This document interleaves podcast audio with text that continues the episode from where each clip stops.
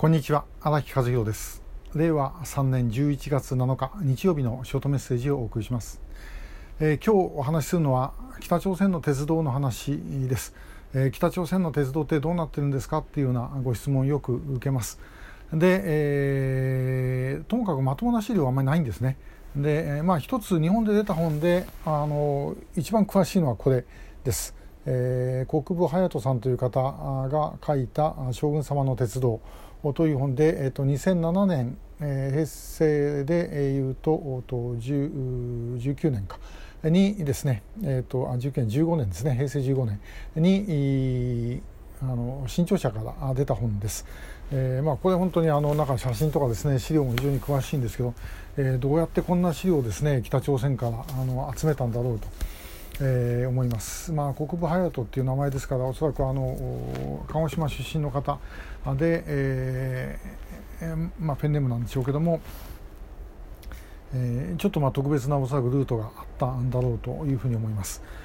で、えー、私が読んだものの中ではもう一つあの北朝鮮で出たあ朝鮮交通運輸史っていうのがありますけどもこれはもう全然資料も何にもなくてですね、えー、ただあのキム・イルソンがキム・ジョンイルがこう指導したとかあだとかですねそんな話しか乗っかってないです。でただあれの中で一番面白かったのはこれ前にも言ったことありますがその冒頭ですね、えー、つまり日程時代、日本の統治時代のことを書いてあるところで日本はあの産業革命で使い古したようなものを朝鮮に投入したと。でそれを戦争負けて逃げていく時みんな捨ててったというお話になってんですね。でなんでこんなことを書いてあるんだろうなとずっと思ったんですけども分かったのは要は今がそれよりもっとあの非常にひどいので、えー、産業革命で使い古したボロぐらいにしとかないと、えー、昔のは良かったじゃないかということになってしまうということです。で実際昔のは良かったんですね。この間廃線跡歩きの話しましたけどもな基本的にはまあこんなもん北朝鮮の鉄道なんてですねみんな廃線みたいなもんですまともに列車走らないあの、えー、愛の不時着ってご覧になった方はあの一つ有名なシーンで、えー、列車が途中で停電で止まってですねでそこで2人があの夜明かしするというシーンがあのあったのを覚えていらっしゃると思います。えー、あれあのよく見るとですねあの電化されてない線なんですね、えーまあ、もちろんそれは韓国で撮ったんでしょうけどもあの電化されてない線でディーゼル機関車なんです。だから停電関係ないんですね。えー、我々どうしてもそういうところに目がいっちゃうんですけども、まあ、あのいずれにしても停電で止まってですねいつ走るか分かんないっていうのはもうしょっちゅうある話です。で、えー、新しい機関車を作ったっていう話もですね私昔労働新聞を現代コリア研究所にいた時に見たことがあります。えー、ですからもう四半世紀以上前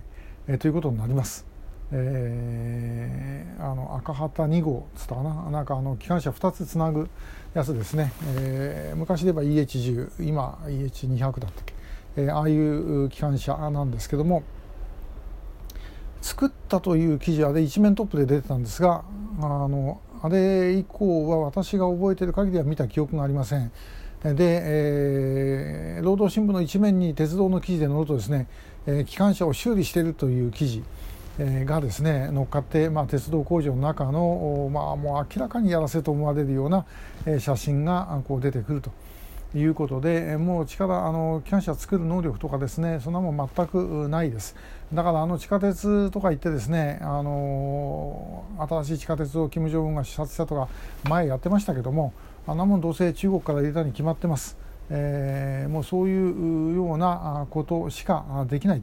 えー、自分らでですねものを作るなんていうことはあのもう特に鉄道車両なんか、まあ、できるはずがないですね、えー、かつてあの北朝鮮に100トン貨車っていうのがありました、まあ、今残っているかどうか知りません。これ中国へあの金日成があの視察に行ってですね。でそこで、えー、なんか炭鉱かなんかを視察に行った。でその時に、まあ、その案内した中国のですね、えー、担当者が、まあ、あの我が国ではあの100トンの貨車を50両だったか50トンの貨車100両だか張って1回に5000トン運ぶんですとかですねダボダ吹いたもんでそれを本気にしちゃってですね我が国でも作れって言ったという、まあ、そういうようなものです。これもとても使えるはずがない。えー、もう一時が万事そんな風にしてやってるわけですからうまくいくはずがないですよね。どこの国だって、えー、みんなですねあの必死になっていろいろやってそれでも列車の時間は遅れるあるいは事故は起きるね、えー、ということが起きるわけで。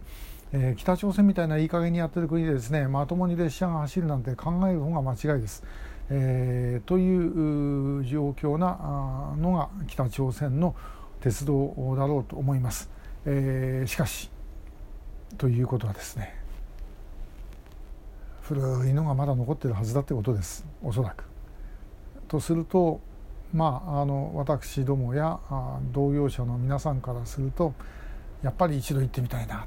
という思いは今のうちにですね今のうち。これあの政権倒れてですね解放でもされて、えー、近代化が始まっちゃったらですねあの見られなくなりますから、